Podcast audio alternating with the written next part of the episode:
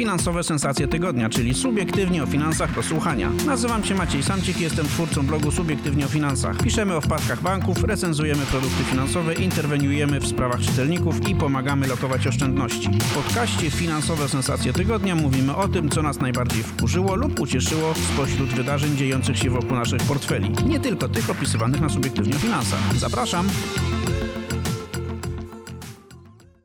Kochani, witam Was serdecznie w kolejnym odcinku podcastu Finansowe Sensacje Tygodnia.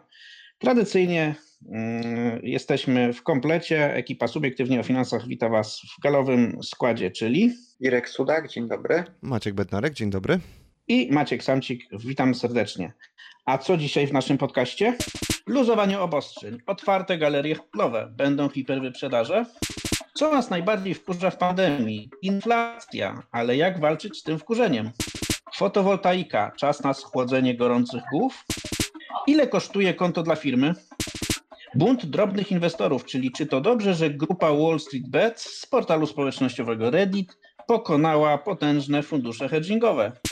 I o tym, że pociągi miały jechać 200 km na godzinę, a co chwilę się zatrzymują. Co się stało?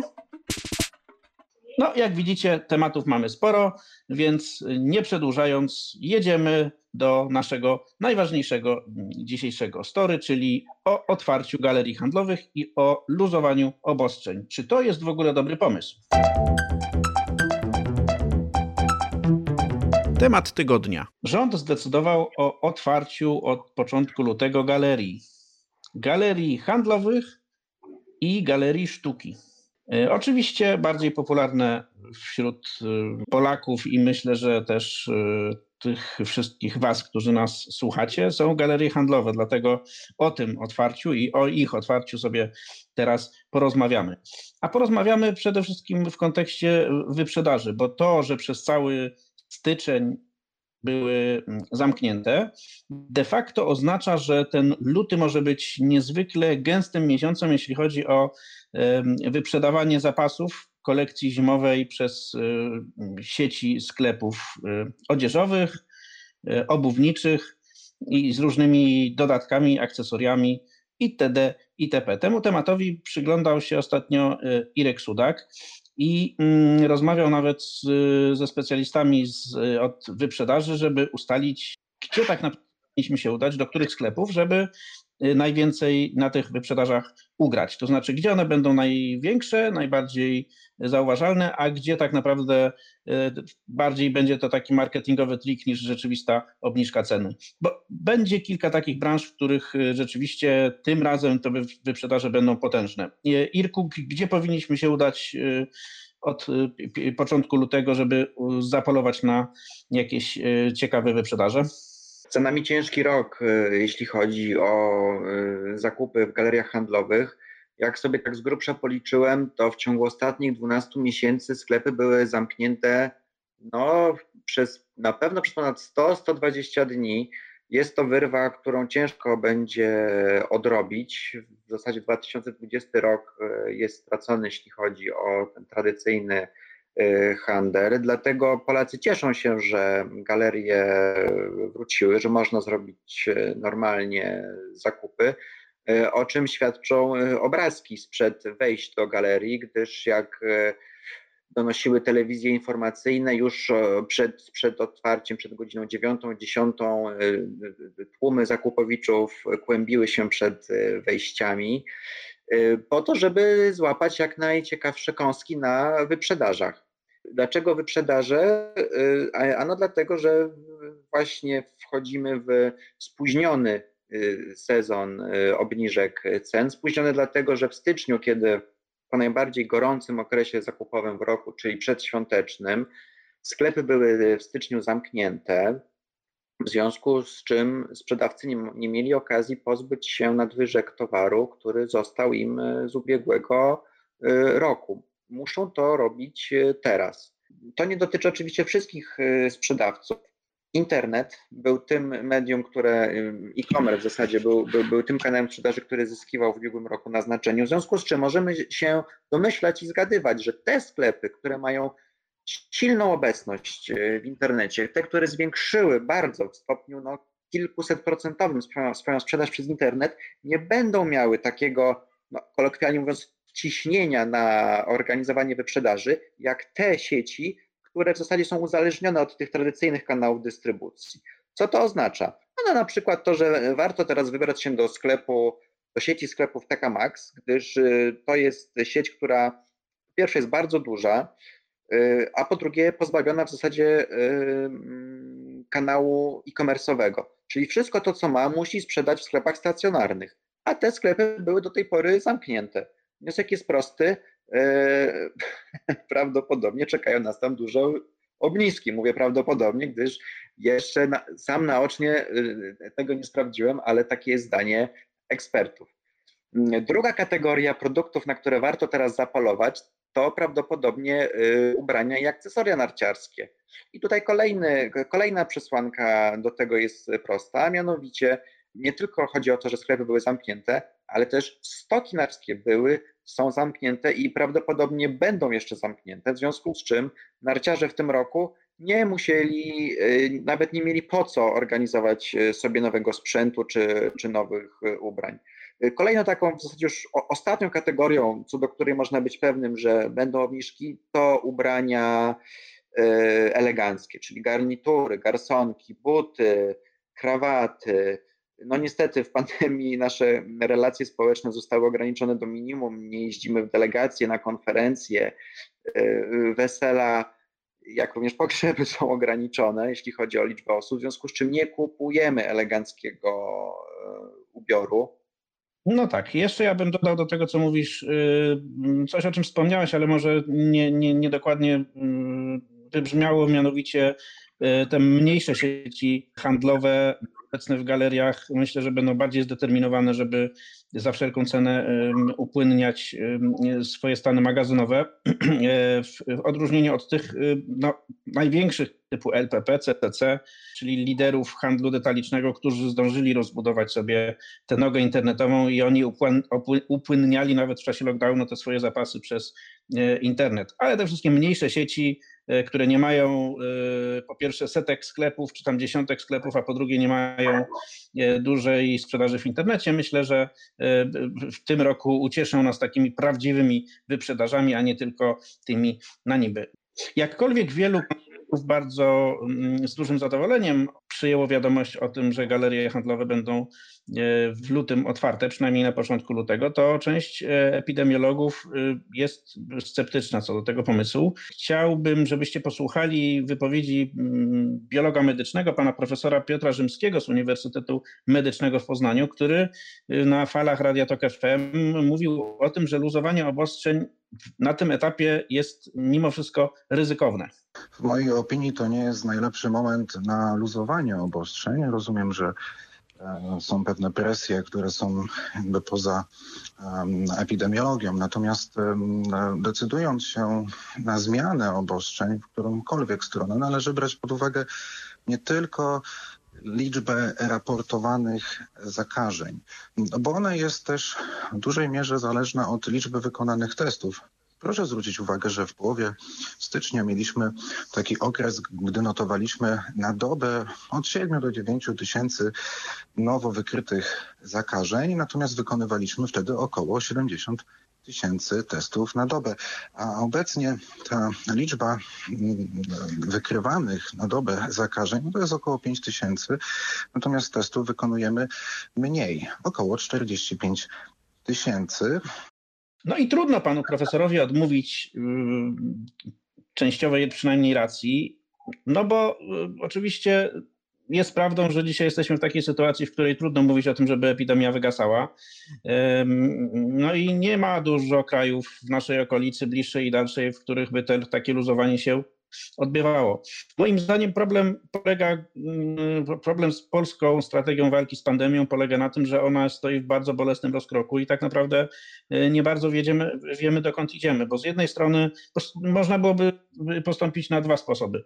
Albo w sposób taki wyraźniejszy luzować gospodarkę, ale w sposób mądry, to znaczy taki, żeby po pierwsze nie otwierać jednak tych najbardziej zakaźliwych miejsc, a po drugie te, które otwierać, to otwierać w takim reżimie, żeby e, nie, nie było to bardzo mm, e, ryzykowne. Albo druga strategia, czyli po prostu hard lockdown, łącznie z godziną policyjną i zamknięciem właściwie wszystkich sklepów poza spożywczymi.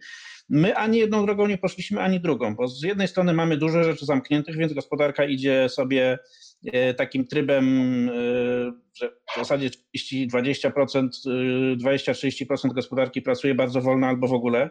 Ponosimy z tego tytułu wymierne straty, ale z drugiej strony nie wybijamy wirusa, więc krótko mówiąc, to jest takie, takie stanie, tak, taka strategia, która no, tak szczerze mówiąc niewiele nam może dać. Nie jesteśmy w stanie przewidzieć, czy dzięki temu, że, że jednak duża część gospodarki dzisiaj jest zamknięta, czy przypadkiem to się nie skończy w taki sposób, że, że, że i tak będziemy mieli za 2-3 tygodnie albo za miesiąc y, twardy lockdown, no bo nam się liczba zakażeń y, zwiększy. To trzeba albo w jedną, albo w drugą stronę. My, nasza strategia jest niestety y, bardzo niewyraźna jej efekty też mogą być, proszę Państwa, niewyraźne.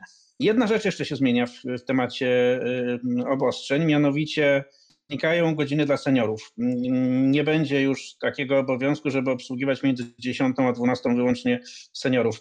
Co wy o tym chłopaki myślicie? To jest dobry pomysł, czy, y, czy, czy raczej one powinny te godziny dla seniorów pozostać? Tak, zdecydowanie tak. Ja Wam opowiem taką e, historię sprzed kilku tygodni. Pojechałem do galerii handlowej coś odebrać i mówię przy okazji, i to była, no, no nie pomyślałem, że Mm, że akurat wpadłem y, w, w te godziny seniorskie, to była jakaś godzina 11. Słuchajcie, no po prostu pusto. Hipermarket pusty, te panie przy kasach się po prostu nudzi, nudziły, czytały gazety. To po prostu to, totalny bezsens. To zresztą to nie tylko moja obserwacja ale, ale też organizacje zrzeszające y, firmy handlowe też mówiły, że to jest po prostu bez sensu, to jest po prostu strata czasu. Także y, odbiłem się od ściany, ochroniarz zapytał się, czy mam 60 lat. W pierwszej, w pierwszej chwili nie wiedziałem o co chodzi, ale mówię, o kurczę, no. Także to jest dobry pomysł. Mam nadzieję, że jeżeli nawet gdy, gdyby były jak, y, ponownie wprowadzane obostrzenia, no to rząd nie wróci do tych godzin seniorskich, bo to jest po prostu bezsens. No to y, pomysł nie jest zły, bo to powoduje, że się nie mieszają ze sobą grupy ryzyka wysokiego z, z, grupami ryzyka niskiego, tylko, tylko jednej rzeczy tutaj zabrakło, czyli y, pewnej dyscypliny seniorów, którzy po prostu stwierdzili, że ich żadne godziny seniorskie nie obchodzą, nie interesują i oni chcą robić zakupy wtedy, kiedy mają na to ochotę, a nie między 10 a 12. No Ale tak mo czy siak, że... można byłoby to jeszcze inaczej rozwiązać, jeżeli naprawdę sklep jest pusty, no to, y, no to umawiamy się w ten sposób, że wchodzą seniorzy, ale też powiedzmy, nie wiem, 20 osób spoza tej grupy bo naprawdę sklep jest pusty i jeżeli zachowujemy ten dystans społeczny, maseczki, dwa metry, z tym jest problem tak naprawdę. Ja ciągle w sklepie mam ten problem, że ktoś mi siedzi na plecach. No dobrze, godzin seniorskich nie ma, wyprzedaże są. Gdzie trzeba pójść, żeby wyprzedaż zaliczyć, już mniej więcej wiecie. Życzymy udanych zakupów, ale życzymy też bezpiecznych zakupów. Nie przytulajcie się za bardzo do innych kupujących, bo to jest w dzisiejszych czasach niebezpieczne. E, a jeśli chodzi o zakupy, a w zasadzie jeśli chodzi o ceny, po których będziemy różne rzeczy kupować, to o tym mamy nasz drugi temat i za chwileczkę biegniemy y, właśnie w tym kierunku. Dwie strony medalu. No właśnie, chłopaki, czy wiecie, co najbardziej wkurza ludzi w czasie pandemii? Y, ja y, może nie będę czekał na Wasze odpowiedzi, bo wiem, że i tak nie trafi. Chociaż, a może byście trafili? No nie wiem. W każdym razie tak. Zapytano Polaków, a konkretnie Big y, Rejestr Dłużników Big Info Monitor ich zapytał, co najbardziej ich wkurza w czasie pandemii. No i okazało się, że tym czynnikiem najbardziej denerwującym jest konieczność płacenia więcej za te same towary i usługi. Że jest to bardziej nawet denerwujące niż niż sama pandemia. Na pytanie, co najbardziej sfrustrowało ludzi w minionym roku, Polacy odpowiedzieli, że y, właśnie najbardziej irytujące były podwyżki. 36% Polaków wskazało ten, mm, ten czynnik. 27% powiedziało, że bardzo ich y, frustrowały złe wieści dotyczące pandemii, które czytali w gazetach i widzieli w telewizji. 25% się obawiało y, o swoje zdrowie w czasie pandemii. 25% ludzi cierpiało z powodu braku kontaktu z ludźmi prawie tyle samo z powodu ograniczeń w dostępie do różnych usług. 18% wyraziło swoje obawy dotyczące finansów w związku ze utratą części dochodów albo z zamknięciem ich miejsc pracy.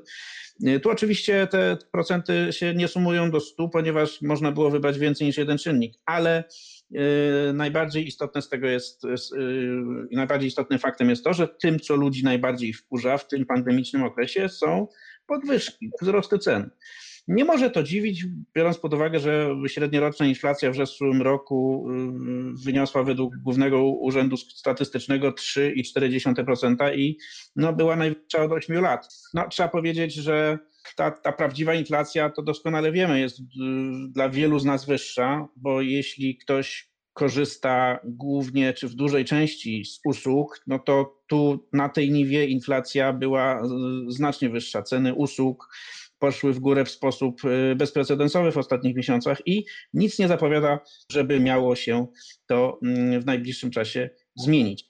No i co z tym zrobić? Jak, jak temu cierpieniu ulżyć? Mm, oczywiście jest kilka sposobów na to, żeby spróbować inflację w swoim portfelu mm, e, pokonać, ale największy problem mają ci, którzy mają oszczędności, bo im ta inflacja po prostu zjada wartość realną tego, na co zapracowali czasem przez całe życie i, i zgromadzili jakieś pieniądze. Jak z tym powalczyć? Oczywiście najlepiej jest próbować tak ulokować pieniądze, żeby one były odporne na inflację. Na polskich, w polskich warunkach takim dobrym sposobem mogą być obligacje Skarbu Państwa, bo one e, czteroletnie albo dziesięcioletnie na przykład są, e, mają tę przyjemną cechę, że są indeksowane inflacją, to znaczy ich oprocentowanie zależy od tego, jaka była w poprzednim roku inflacja. Ale oprócz obligacji, oczywiście istnieje mnóstwo instrumentów finansowych, które pozwalają lokować oszczędności i zabezpieczać się tym samym przed inflacją. Które yy, sposoby lokowania oszczędności są najbardziej antyinflacyjne? W weekend yy, zamieściłem na obiektywnie o finansach taką tabelkę, która o tym opowiada. Tabelka i teksty towarzyszące cieszyły się ogromnym zainteresowaniem czytelników. Przeczytało ten tekst grubo ponad 230 tysięcy y, ludzi w weekend. Tutaj może nie będę opowiadał samego tekstu, bo nie mamy na to czasu, natomiast y, zapraszam, oczywiście odsyłam na subiektywnie o finansach, natomiast y, co wynika z tej tabelki, którą tam opublikowałem? Otóż w ciągu ostatnich 50 lat najbardziej skorelowaną z inflacją inwestycją była miedź. Czyli jeśli ktoś zainwestował w jakiś produkt finansowy oparty na cenach miedzi, no to y, jego ceny zmieniały się w sposób bardzo y, skorelowany z inflacją. Czyli jak inflacja rosła, to cena miedzi rosła. Jak inflacja spadała, to cena miedzi spadała. Oczywiście nie da się, znaczy nie, no można, ale, ale niewygodnie jest kupować sobie miedź w jakichś tam sztabkach czy w jakiejś takiej materialnej postaci, ale nie ma najmniejszego problemu, żeby znaleźć sobie mm, fundusz inwestycyjny, który ma taki profil, albo, e, albo na przykład ETF, który jest oparty na indeksie cen miedzi. Poza miedzią bardzo mocną korelację z poziomem inflacji e, zanotowały ceny ropy naftowej, ceny spółek energetycznych notowanych na giełdzie oraz ceny spółek tak zwanych value notowanych na giełdach. Spółki value to są takie, które zajmują się taką tradycyjną, spokojną działalnością, dostarczają nam produkty i usługi, które są nam niezbędne do życia, które e, to są spółki, które w dużej części są niezabijalne, bo popyt na ich usługi właściwie nigdy się nie ma prawa skończyć. To są spółki, które w zasadzie w ich model działalności jest wpisana ochrona inwestorów przed inflacją.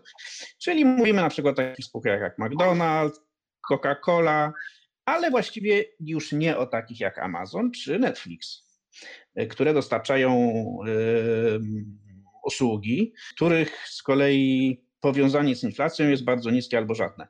Wsyłam do tej tabelki i do całego tekstu, y, żebyście mogli się zorientować, w jaki sposób ewentualnie moglibyście mm, ochronić swoje oszczędności przed inflacją y, i zmniejszyć tym samym swoją frustrację wynikającą y, z faktu, że mamy pandemię, która powoduje, że wszystko staje się dużo dużo droższe. Jak już musimy za wszystko płacić drożej, to przynajmniej więcej na tym zarabiajmy. W trosce o Wasze pieniądze. Poradnik ekipy Samcika. Kolejnym tematem, który chciałbym, żebyśmy dzisiaj poruszyli, jest fotowoltaika. Mamy y, za sobą rok, który był e, ewidentnie rokiem boomu na fotowoltaikę. E, właściwie kto żyw sobie zakładał na mm, i kto miał kawałek dachu, e, zakładał sobie panele, panele fotowoltaiczne były na to dotacje e, rządowe i mm, w zasadzie dość wielu z tych inwestorów żyje w głębokim przekonaniu, że na tym nie można przegrać, że na tym nie można stracić, że, ta, że, że te panele to jest e, inwestycja, która mm, musi się zwrócić. No ale wygląda na to, że rząd przygotowuje jakąś małą rewoltę, jeśli chodzi o ten system wspierania fotowoltaiki.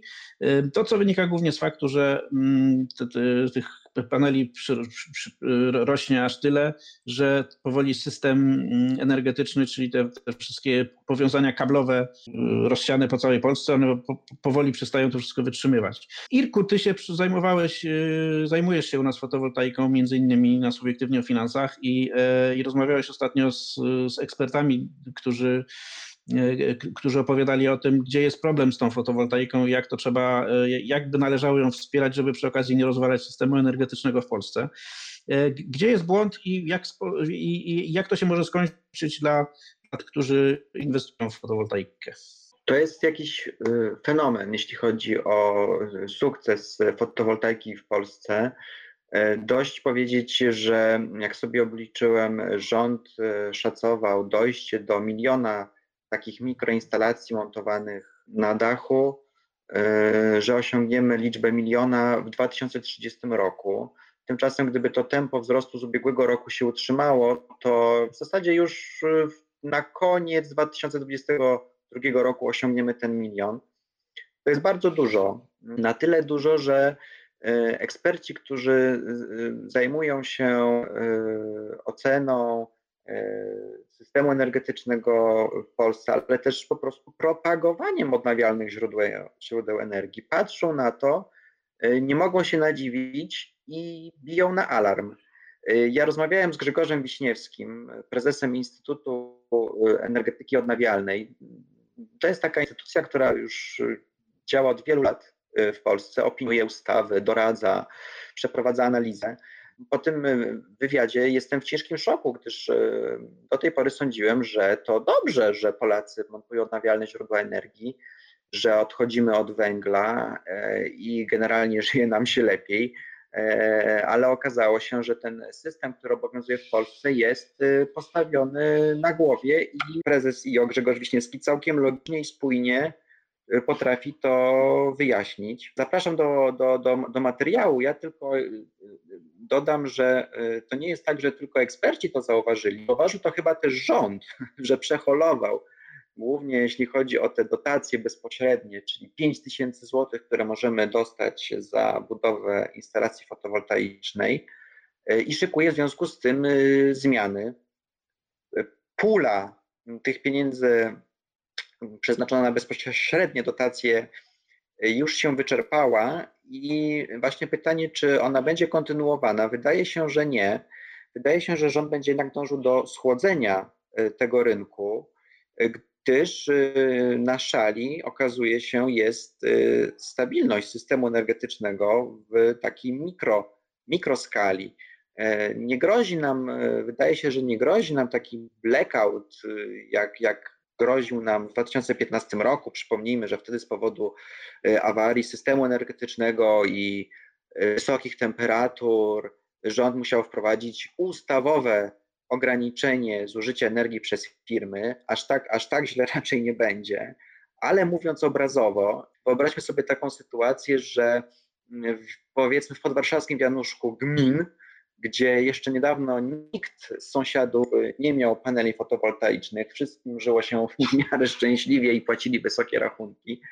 Teraz powiedzmy co drugi, co trzeci e, sąsiad ma taką foto, fotowoltaikę na dachu. E, takiej sytuacji jeszcze nie było w ubiegłym roku, kiedy, e, kiedy słońce, można powiedzieć, świeciło w zenicie. Natomiast idzie wiosna, idzie lato, tej produkcji ze słońca y, będą ogromne ilości i zdaniem ekspertów y, grożą nam po prostu takie, może nie blackouty, ale po prostu odcinanie tychże prosumentów od sieci. bo ma to służyć na celu właśnie zabezpieczeniu mm, lokalnych dostaw prądu. Tu się będziemy wiązało z tym, że osoba, która ma fotowoltaikę, ma swój biznesplan, ma swój kosztorys, który polega na tym, że ktoś sobie obliczył, że instalacja zwróci mi się w ciągu powiedzmy 7-8 lat, E, a tu tymczasem ona będzie odcinana e, od sieci, nie będzie mógł produkować prądu ze względów e, bezpieczeństwa. Brzmi to może trochę chaotycznie, natomiast da się to wszystko racjonalnie i na liczbach wytłumaczyć, o czym mówią eksperci. Dla nas, jako dla konsumentów, którzy myślą o tym, żeby założyć taką instalację, sprowadza się do tego, że prawdopodobnie nie będzie już tak łatwo, jeśli chodzi o uzyskanie dotacji. Mm, nie wiadomo, co będzie z E, z systemami e, upustów, czyli czymś takim, to jest taka największa konfitura dla tych, którzy w tej chwili montują fotowoltaikę, czyli to jest e, taka zasada, która pozwala nam po roku od podłączenia instalacji do sieci ograniczyć wysokość rachunków do kilku, kilkudziesięciu złotych w skali roku. Rząd myśli, jak tutaj by się z tego bez wywoływania wielkiego larum wycofać. No właśnie po to, żeby schłodzić te rozpalone od słońca głowy i zapobiec no, jakimś większym perturbacjom w systemie energetycznym. Jestem bardzo ciekawy, w którą to stronę pójdzie i troszeczkę z niepokojem czekam na, na wiosnę, lato i, i, i na ten scenariusz, w którym no, ludzie mogli być odcinani od sieci. No tak, tu mówimy tak naprawdę o scenariuszu, w którym yy, chciałbym sprzedać e, swoją energię, którą sobie wyprodukowałem dzięki moim panelom, a nikt tej energii nie chce przyjąć, bo tej energii jest chwilowo za dużo, nie ma jej, jej jak zmagazynować. I jest to realne zagrożenie, które może, tak jak powiedziałeś, zaburzyć biznesplany wielu ludziom, którzy w tę fotowoltaikę zainwestowali. No i też pewien czynnik ryzyka, który powinien skłaniać do jakiejś większej ostrożności tych, którzy w fotowoltaikę dopiero będą mm, inwestowali. E, z tym tematem Państwa już teraz zostawiamy, a i biegniemy dalej. Teraz y, no, przez chwilę porozmawiamy o bankach i o tym, jak postanowiły uciskać e, czy ścisnąć za gardło drobnych przedsiębiorców. W waszej sprawie. O tym, że prowizje i opłaty bankowe idą w ostatnich miesiącach w górę, właściwie nie trzeba nikogo e, jakoś szczególnie informować. Wszyscy to czujemy na własnej skórze.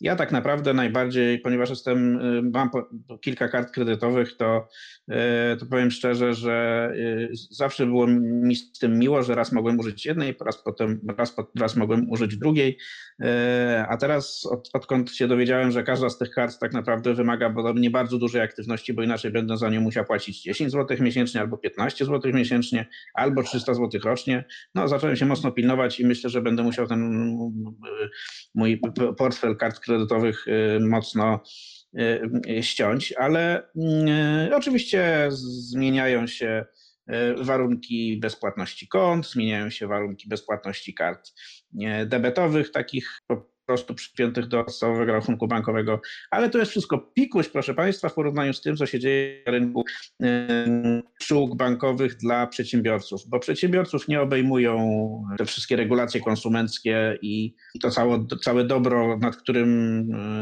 pieczę sprawuje Urząd Ochrony Konkurencji i Konsumentów. Przedsiębiorcę można doić właściwie bez ograniczeń i E, i można go doić, tym bardziej, że on dość często z bankiem jest związany kilkoma e, usługami, z których dość trudno się wyplątać, bo to są usługi księgowe, to są czasami kredyty, to są, to są e, kredyty obrotowe, kredyty inwestycyjne, karty kredytowe, rachunki pracowników i tak dalej, i tak. Maciek Bednarek przyglądał się ostatnio y, tym, co banki zgotowały y, przedsiębiorcom i włosy mu dęba stawały. I o tym, co, y, z jakiego powodu konkretnie mu stawały, za chwileczkę wam opowie. Mówisz, że y, zgotowały. No gotują już od dłuższego czasu. Cena rachunku, cena karty i takich podstawowych usług zawsze była większa dla firm niż dla klientów indywidualnych.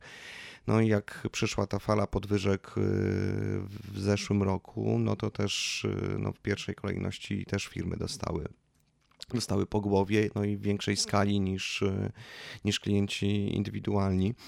Problem jest taki, że bardzo wielu przedsiębiorców, mam na myśli osoby prowadzące jednoosobową działalność gospodarczą, to właściwie właściwie niczym nie różnią się od klientów e, indywidualnych, czyli pracowników na etacie. Natomiast e, koszty, jakie muszą ponosić, są, są znacznie większe. Odradzam e, korzystanie z usług w oddziałach, bo tutaj opłaty są naprawdę astronomiczne.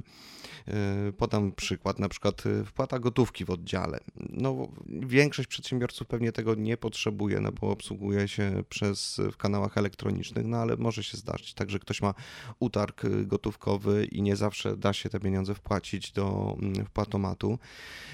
No i może być potrzeba wpłacenia tych pieniędzy w oddziale i tutaj to jest od 0,5 do 1%, ale nie mniej niż 10, 12, 15 zł. Gdybyśmy chcieli w oddziale y, zrobić przelew, zlecić przelew, mm, no to tutaj najtańsze przelewy oddziałowe to jest 10 zł, ale są też takie banki, gdzie, które liczą sobie 25 zł za taki przelew. Przedsiębiorcy płacą za przelewy internetowe. Nie wiem, czy, czy wiedzieliście. Jest zazwyczaj jakaś pula tych przelewów darmowych. W jednym banku to są trzy przelewy, a przedsiębiorca potrzebuje ich więcej. Ale zazwyczaj to jest 10, 15, w niektórych bankach 20 przelewów, więc przy mniejszej skali biznesu można się w tej puli wyrobić, a każdy kolejny poza tym limitem, no to to jest koszt złotówka, półtora, złoty 20 takie są, e, takie są stawki. Ja sobie oczywiście zrobiłem też taką symulację, to wszystko możecie zobaczyć, e, pewnie na dniach e, pojawi się taki ranking tych rachunków. Przyjąłem takie założenie, że, bo podobnie jak klienci indywidualni, firmy też mogą być zwalniane z tych opłat, no jeżeli na przykład zasilają to konto, albo to konto jest główne, czyli tutaj warunkiem jest na przykład przelew do ZUS-u albo do Urzędu Skarbowego. W przypadku kart też można za kartę nie płacić pod warunkiem, że, że się tą kartą zrobi jakieś obroty, ale one też są wyższe e, zazwyczaj niż w przypadku klientów indywidualnych, o ile w przypadku tych, tych, tych de klientów detalicznych jest to, nie wiem, powiedzmy 100-300 zł, najwyżej 500 zł, to tutaj na przykład nic, niczym dziwnym jest e, taka kwota 700 zł. To już jest sporo. Albo na przykład, żeby nie płacić za konto, trzeba przelewać 2-3 tysiące, albo mieć gdzieś na rachunkach, na lokatach już kilkadziesiąt czy nawet kilkaset złotych. Mm, zrobiłem taką symulację. Czyli y, założyłem, że firma nie spełnia tych, tych warunków y, zwalniających y, z opłat. Przyjąłem koszt prowadzenia rachunku, karty debetowej, jedne, jednej wpłaty właśnie w oddziale, żeby pokazać, ile to kosztuje. I najtańszy rachunek dla firm przy, takich, przy takiej aktywności, no to zaczyna się od 20, drugi bank 27 zł, a kończy się na 70-80 zł miesięcznie.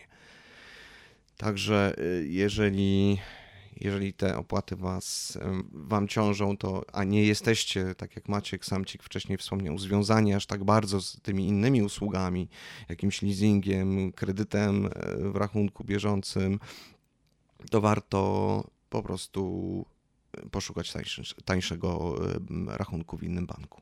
Tak, warto pamiętać o tym, że jednak e, e, przedsiębiorca jest na pierwszej linii frontu e, zasilania banków dochodami z przeróżnych opłat.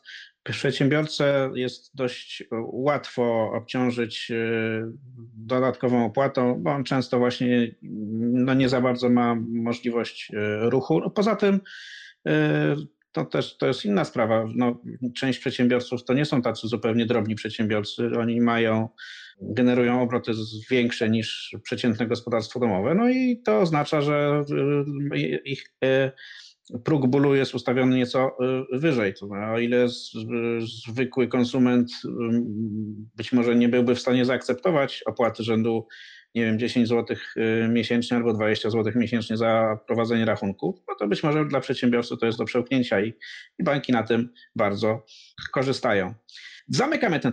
Zapraszamy Was na subiektywnie o finansach.pl. Tam ranking y, kont dla przedsiębiorców. Y, a teraz udajemy się na rynek kapitałowy i dwa słowa powiemy o buncie drobnych przedsiębiorców, który doprowadził do no niemalże do upadku potężne fundusze hedgingowe. Chodzi nawet nie o sam fakt, że to się wydarzyło, ale o to, jakie zmiany na rynku kapitałowym to wydarzenie e, pokazuje i co może się zdarzyć w przyszłości. Liczba tygodnia.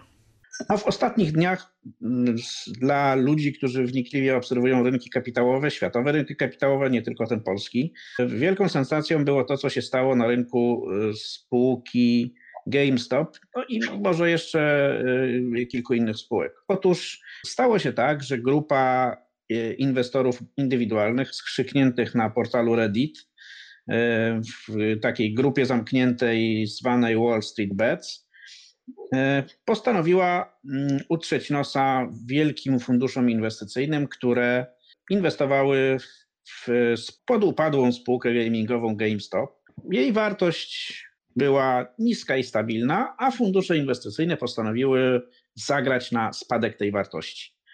To znaczy obstawiły za bardzo duże pieniądze, z bardzo dużym tak zwanym lewarem, scenariusz, w którym akcje GameStop będą taniały. No i inwestorzy indywidualni, którzy mm, dowiedzieli, e, a którzy cenią sobie tę spółkę i chcieliby, żeby ona podniosła się z, z kłopotów finansowych i bardzo nie chcieli tego scenariusza, w którym ta spółka, jej wartość rynkowa spada i zbliża się do zera. E, ci drobni inwestorzy skrzyknęli się przez portal społecznościowy i zaczęli gromadnie kupować akcje spółki GameStop. Okazało się, że ich moc jest tak olbrzymia, że wywołali wzrost kursu tej spółki e, niemal dwudziestokrotny, co oznaczało, że te fundusze inwestycyjne, które zagrały na spadek, poniosły gigantyczne straty liczone w miliardach dolarów i e, straty tak wielkie, że wręcz zagroziły one podstawom finansowym tych funduszy inwestycyjnych. Jak to było możliwe? Otóż wszystko dzięki technologiom tak naprawdę ponieważ dzisiaj drobny inwestor, jeśli chce kupić akcję, być udziałowcem jakiejkolwiek spółki, tak naprawdę wystarczy, żeby ściągnie e, aplikację biura maklerskiego, takiego fintechowego, nowoczesnego biura maklerskiego na swojego smartfona, zarejestruje się tam, zweryfikuje i już może kupować akcje e, właściwie kilkoma kliknięciami. Nie jest do tego potrzebny duży pieniądz. Można kupować nie tylko całe akcje, ale nawet i ułamki akcji. Nie trzeba mieć dużej wiedzy, nie trzeba nigdzie chodzić, nie trzeba mieć, e, nie trzeba spełniać żadnych wymogów dotyczących wartości pieniędzy, który, które się posiada. Każdy może wziąć swoje 5 zł albo 10 dolarów i coś sobie kupić. No i jak się takich inwestorów skrzyknie wielu i zaczną kupować, no to zaczyna być yy, dziwnie, bo okazuje się, że ci inwestorzy mogą zacząć trząść rynkiem. Tak jak do tej pory trzęsły rynkiem tylko wielkie instytucje finansowe, właśnie fundusze inwestycyjne, fundusze hedgingowe, e, wielkie firmy ubezpieczeniowe, wielkie banki. Tak teraz może to zrobić za pomocą prostej aplikacji w smartfonie zwykły, grupa zwykłych inwestorów.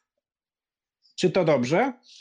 Y, no z jednej strony to wyrównuje szanse, bo dzisiaj wiemy, że jest drobny inwestor, który zawsze był na rynku dyskryminowany, zawsze był y, pokrzywdzony, zawsze miał gorszy dostęp do informacji, ale jest i druga strona medalu, która polega na tym, że y, ten mocno zdemokratyzowany i podsycony nowoczesnymi technologiami dostęp do rynku powoduje, że dziś właściwie giełda może się w każdej chwili stać polem mm, wyłącznie takiej spekulacji, w której e, grupy inwestorów po prostu walczą mm, ze sobą. Jedni grają na zwyżkę, drudzy grają na spadek, a e, ofiarą jest tak naprawdę wiarygodność rynku. No bo do czego służy giełda? Do czego służy rynek kapitałowy? Rynek kapitałowy powinien służyć do tego, żeby e, dawać wartość rynkową spółce, pozwalać jej pozyskiwać kapitał, a tym, którzy mają akcje tej spółki, żeby pozwalać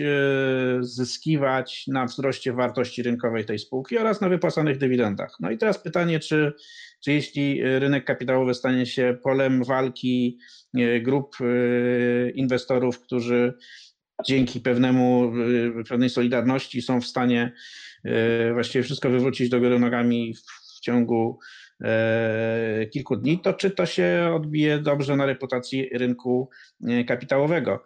Mamy coś w rodzaju takiej rewolucji, rewolucji e, na rynku kapitałowym polegającej na tym, że ludzie, którzy nie mają dużych pieniędzy, którzy nie mają dużej wiedzy, którzy mają po prostu dostęp do aplikacji biura maklerskiego, mogą uzyskać moc taką samą jak profesjonalni inwestorzy, którzy na tym rynku są od 100 lat. Jak to się skończy? Nie wiem, trudno mi powiedzieć, ale y, obawiam się naprawdę reputacji rynku kapitałowego y, w tym kontekście.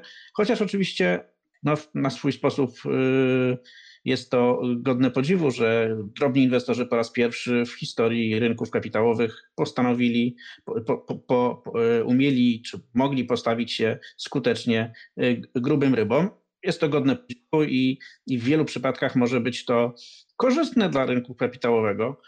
E, może uratować kilka spółek przed upadkiem, ale może też spowodować, że ten rynek kapitałowy będzie w coraz większym stopniu uzależniony od e, takich krótkoterminowych spekulacji. W każdym razie rewolucja technologiczna e, dotarła na rynek kapitałowy z wielkim przytupem i mamy właściwie najbardziej dobity przykład tego, jak aplikacje finansowe, jak zdemokratyzując dostęp do rynku, pozwalając wejść na rynek właściwie E, każdemu, kto ma 5 groszy przy duszy, no jak stały się przyczynkiem do pewnego rodzaju rewolucji i zobaczymy, czy ta rewolucja przypadkiem nie, nie będzie miała jakichś bolesnych skutków ubocznych. A my teraz jedziemy do kolejnego tematu, ostatniego już, i to jedziemy, proszę Państwa, dosłownie, bo jedziemy tam pociągiem. Ciekawostka tygodnia. Przeczytałem ostatnio w Pulsie Biznesu niezwykle ciekawą informację dotyczącą rynku kolejowego, a konkretnie pociągów, które jeżdżą z, do Trójmiasta, głównie z Warszawy i które mogłyby się rozpędzić do 200 km na godzinę. Jednak zamiast jeździć szybciej, są opóźnione. A są opóźnione dlatego, że nowoczesny system sterowania ruchem zmusza je do zatrzymywania się co i rusz. Chodzi o to, że na trasie y, do kolejowej do, y, do Gdańska został zamontowany taki europejski system sterowania ruchem, y, no, który w założeniu jest dobry, bo ma po prostu zapewniać bezpieczną jazdę z dużą prędkością.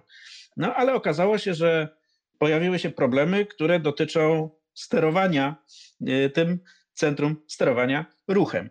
Mianowicie, modernizując linię kolejową i dostosowując poszczególne y, no, odcinki tej, trasy gdańskiej czy trójmiejskiej, bo jazdy z bardzo dużymi prędkościami, nawet do 200 km na godzinę. Wybrano y, różnych wykonawców tych urządzeń, które są odpowiedzialne za sterowanie tym ruchem dużych prędkości. Tych centrów sterowania ruchem jest 7 na całej trasie każdy obejmuje taki odcinek rzędu, nie wiem, 40-50 kilometrów, a zamontowane na, y, urządzenia na tych odcinkach nie są ze sobą kompatybilne. Czyli jest możliwa sytuacja, w której pociąg sobie jedzie, dostaje sygnał z tego centrum sterowania ruchem, że może jechać szybko, a potem nagle ten sygnał mu się urywa, ale nie jest zastąpiony następnym sygnałem, tylko jest jakaś taka czarna dziura, ponieważ jeden dostawca przygotował jeden system sterowania ruchem, drugi, przez, drugi dostawca zastosował, dostarczył drugi system i jest pomiędzy tymi dwoma systemami jakaś minimalna luka, która powoduje, że ten pociąg nie wie, co ma zrobić, więc się zatrzymuje. Mm, powiedzmy sobie szczerze, dość to jest, byłoby to zabawne, gdyby nie mm, było y, odzwierciedleniem takiej naszej polskiej byle jakości. No bo dlaczego do jasnej cholery nie można było wybrać jednego dostawcy, jednego y, systemu na, po całej długości tej trasy, który, byłby, który działałby y, w miarę niezawodnie i nie wymagałby przełączania się między jednym a drugim systemem czy oprogramowaniem. No, e, trochę to przypomina, powiem szczerze, to co widzimy na polskich autostradach, gdzie na przykład jak chcemy zapłacić za przejazd jakimś płatnym odcinkiem, to, e, to albo płacimy jedną aplikacją, albo płacimy drugą aplikacją, albo w ogóle nie możemy zapłacić aplikacją. kilka różnych systemów płacenia za autostrady i w zasadzie nikomu to nie przeszkadza. No dość, powiem szczerze, mnie to wkurzyło. Poszczegóły odsyłam Was do poniedziałkowego bodaj Pulsu Biznesu, który rzecz całą opisał i, i opisał między innymi jak to pociąg na linii Gdynia Główna, Gdynia Orłowo został krotnie zatrzymany z powodu e, właśnie utraty połączenia radiowego z tym radiowym centrum sterowania. No nic, mam nadzieję, że jakoś kolejarze ten problem wyprostują i, i systemy ze sobą rozmawiać, a pociągi przestaną się zatrzymywać po drodze. Życzę Wam e, udanego tygodnia i w imieniu całej ekipy Subiektywnie o Finansach mam nadzieję, że usłyszymy się za mm, tydzień. Żegnają Was Irek Sudak, dziękuję. Maciek Bednarek i Maciek Samcik. Do usłyszenia. Inne odcinki tego podcastu znajdziesz na stronie Subiektywnie o Finansach www.subiektywnieofinansach.pl. Zapraszam!